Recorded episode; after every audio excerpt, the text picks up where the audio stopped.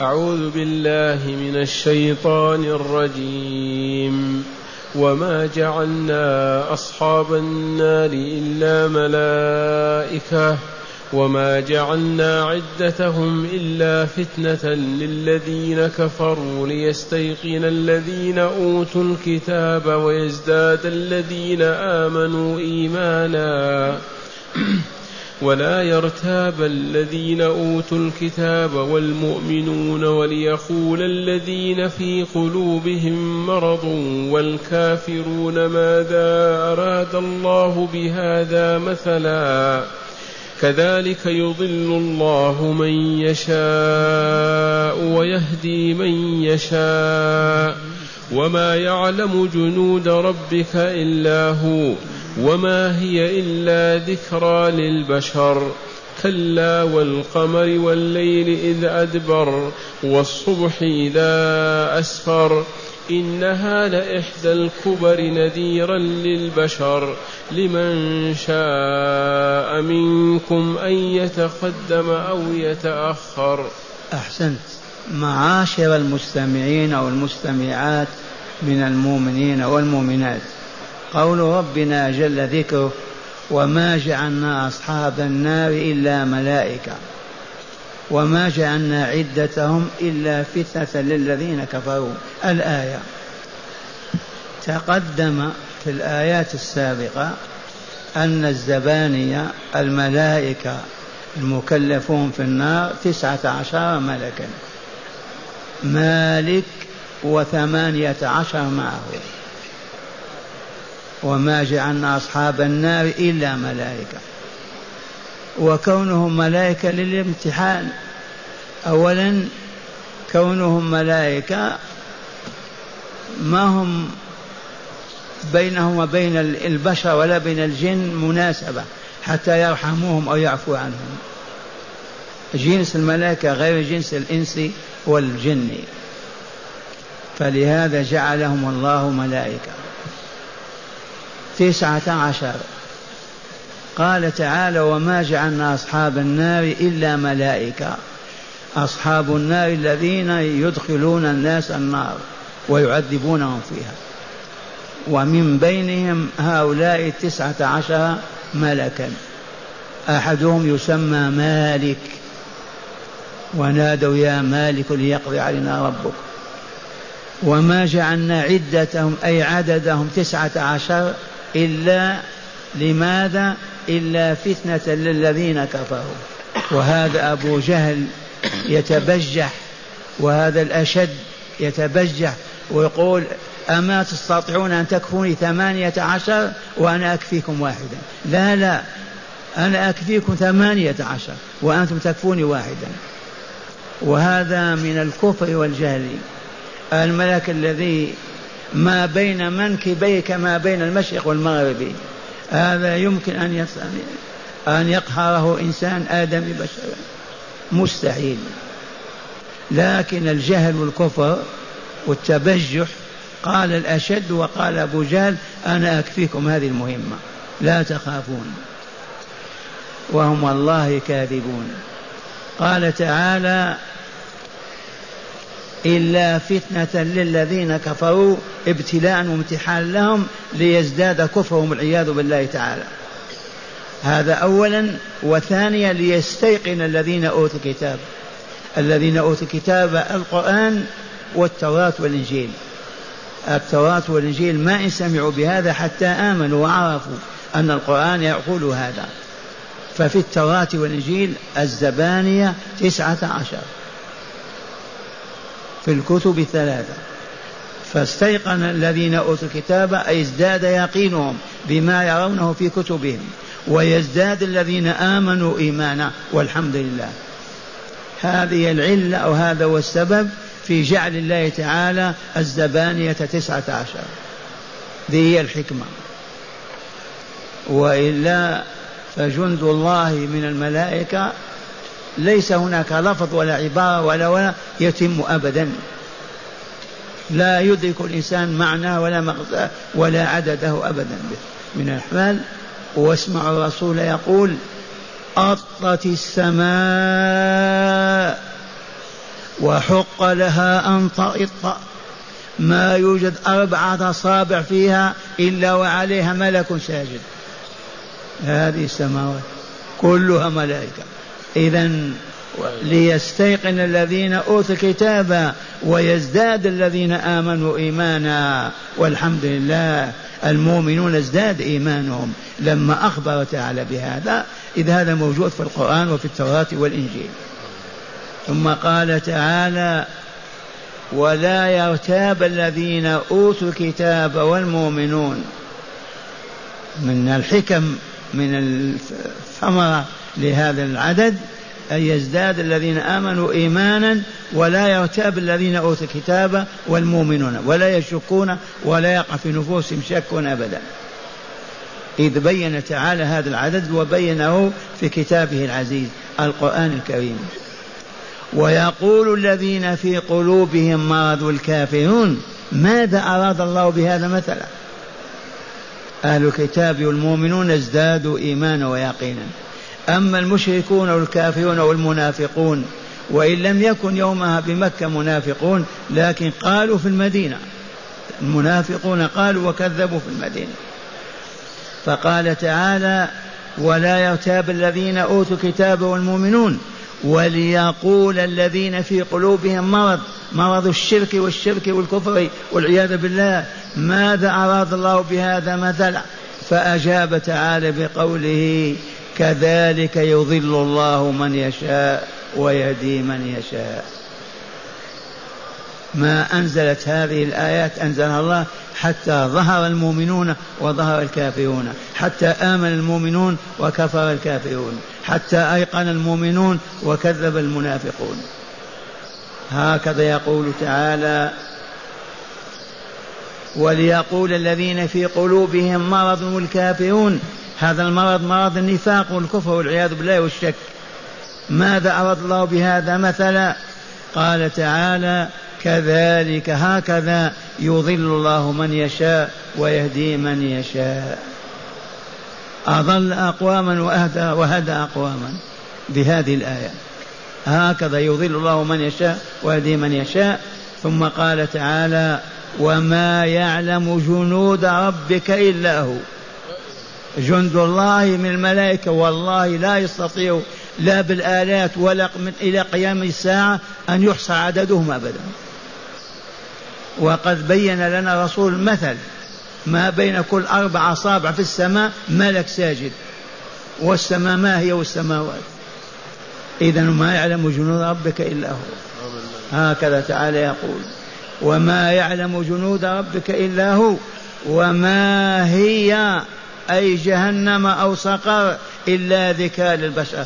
أو ما هذا العدد هذه الآيات إلا ذكرى أي موعظة للبشر لمن يتعظ. ذكر تعالى هذا للذكرى للموعظة ولهداية البشر. وما هي إلا ذكرى للبشر. ثم قال تعالى كلا ليس الأمر كما يزعمون ويدعون وأنهم يقدرون على أن يحاسب هؤلاء التسعة عشر وينفونهم ويقتلونهم. كل ذلك باطل. كلا كلا كلا. ثم قال تعالى يحلف فقال والقمر والليل إذا أدبر. حلف بالقمر بضوئه والليل إذا أدبر ذهب. والصبح إذا أصفى وطلع وأشرق ليحلف على ماذا؟ على قوله إنها لإحدى الكبر نذيرا للبشر. إنها أي جهنم. صقر لإحدى الكبر الكبر واحدة من الكبر ودركات الجنة سبع دركات لكن سقر منها أو جهنم. النار دركاتها سبعة واحدة فوق واحدة إنها لإحدى الكبر نذيرا للبشر. تنذر وتخوف وتبين للبشر حتى يهتدوا ويقيموا عبادة الله ويعبدوه حتى يسعدوا وينجوا من عذاب النار. هذه الحكمة في ذلك. إنها لإحدى الكبر نذيرا نذيرا للبشر. والبشر منهم بنو آدم لأن بشرتهم مكشوفة ما عليها صوف ولا وبر ولا شعر. سمي الإنسان بشر لأن بشرته ما هي مغطاة لا بالصوف ولا بالريش ولا بالوبر كالحيوانات. نذيرا للبشر. ثم قال تعالى لمن شاء منكم أن يتقدم ويتأخر. منكم أن يتقدم إلى الإيمان وصالح الأعمال لينجو ويسعد ومن شاء فليتأخر إلى الشرك والكفر والنفاق ليخسر ويهلك والعياذ بالله تعالى. بعدما بين الطريق الناس مختارون اسلكوا طريق السعادة أو طريق الشقاء. لا بد ما أنتم ملزمون بهذا على سبيل الاختيار.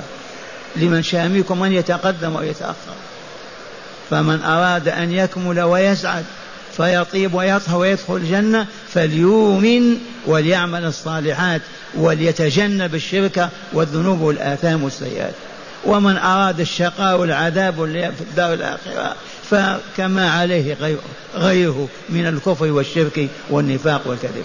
أما قلت كلا رد لما قاله أبو جهل والأشد كلام باطل. ثم حلف تعالى فقال والقمر والليل إذا أدبر والصبح إذا أصبح هذه يمين الله ولا حلف بهذه الآيات العظيمة. والقمر أمر هين القمر اخرج وانظر إليه كما هو من أوجده من خلقه من ملأه بالنور من جعله الفلك. والليل إذا أدبر كيف يدبر الليل؟ لما يخرج؟ والصبح كيف يصفر؟ هذه آيات الله الدالة على قدرته وعلمه وجلاله وكماله. حلف بها من أجل ماذا؟ ليقول لمن شاء منكم أن يتقدم أو يتأخر.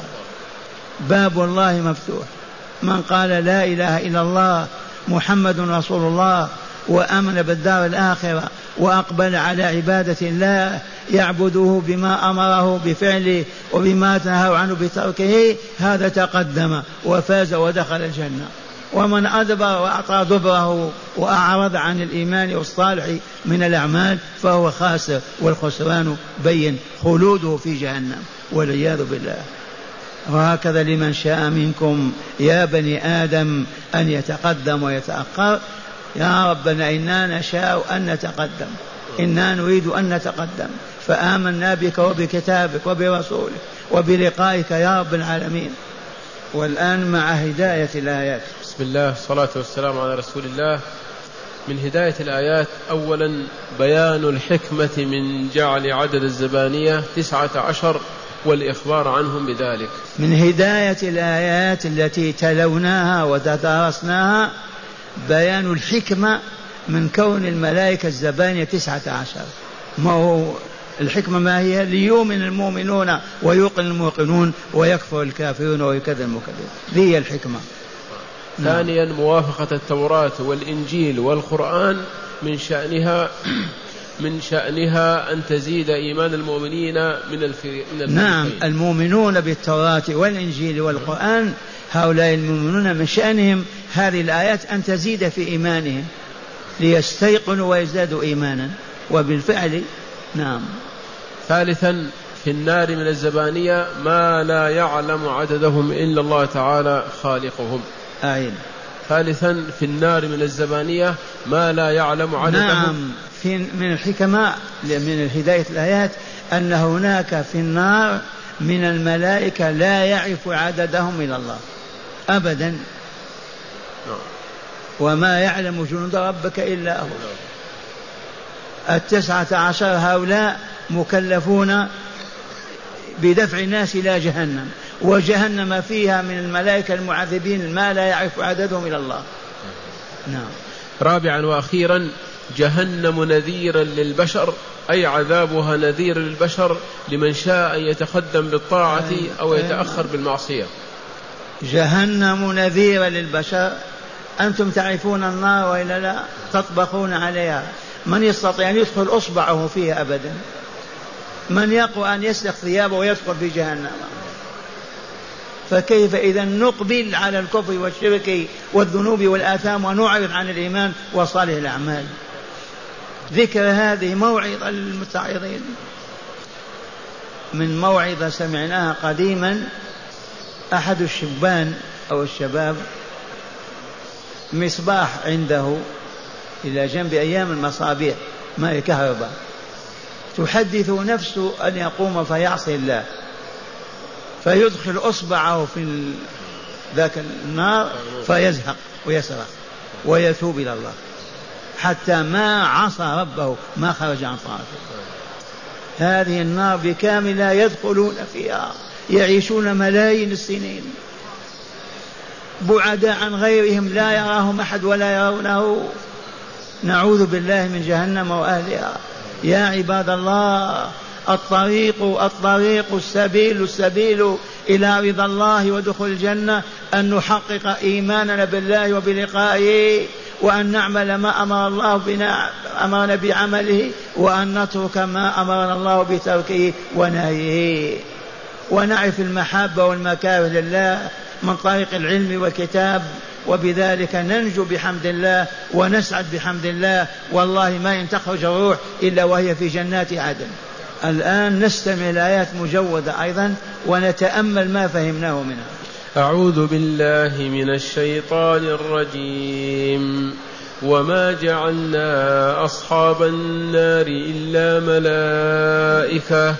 وما جعلنا عدتهم إلا فتنة للذين كفروا ليستيقن الذين أوتوا الكتاب ويزداد الذين آمنوا إيمانا ولا يرتاب الذين اوتوا الكتاب والمؤمنون وليقول الذين في قلوبهم مرض والكافرون ماذا اراد الله بهذا مثلا كذلك يضل الله من يشاء ويهدي من يشاء.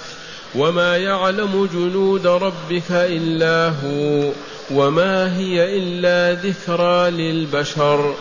كلا والقمر والليل إذ أدبر والصبح إذا أسفر. إنها لإحدى الكبر نذيرا للبشر. لمن شاء منكم أن يتقدم أو يتأخر. أحسنت. عند الإجابة عن الأسئلة كان السؤال عن البقيع. هذا الذي فيه أصحاب رسول الله وأحفادهم وأولادهم المؤمنون. لما سمي ببقيع الغرقد؟ قلنا الغرقد شجر كان ينبت به. وهذا الشجر يحبه اليهود ويحترمونه والآن يغرسونه في فلسطين عجبا لماذا؟ لأن الرسول صلى الله عليه وسلم أخبر أن المسلمين سينقضون على اليهود في يوم من الأيام يقتلونهم ولا ينجو منه أحد حتى إن الشجر والحجر يختبي وراء يهودي فيقول يا مسلم هذا يهودي وراء فاقتلوا إلا شجر الغرقد. ما يخبر.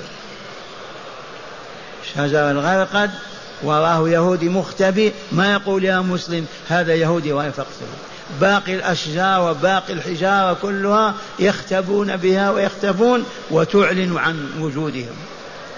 فبعض الأبناء فهموا أننا شجر الغرقد كباقي الأشجار. لا شجر الغرقد الغرقد ما يخبر عن اليهود. والمسلمون يقاتل يقتلونهم والذي يبقى وراء شجر الغرقد يبقى مختبئ ولكن سيقتل.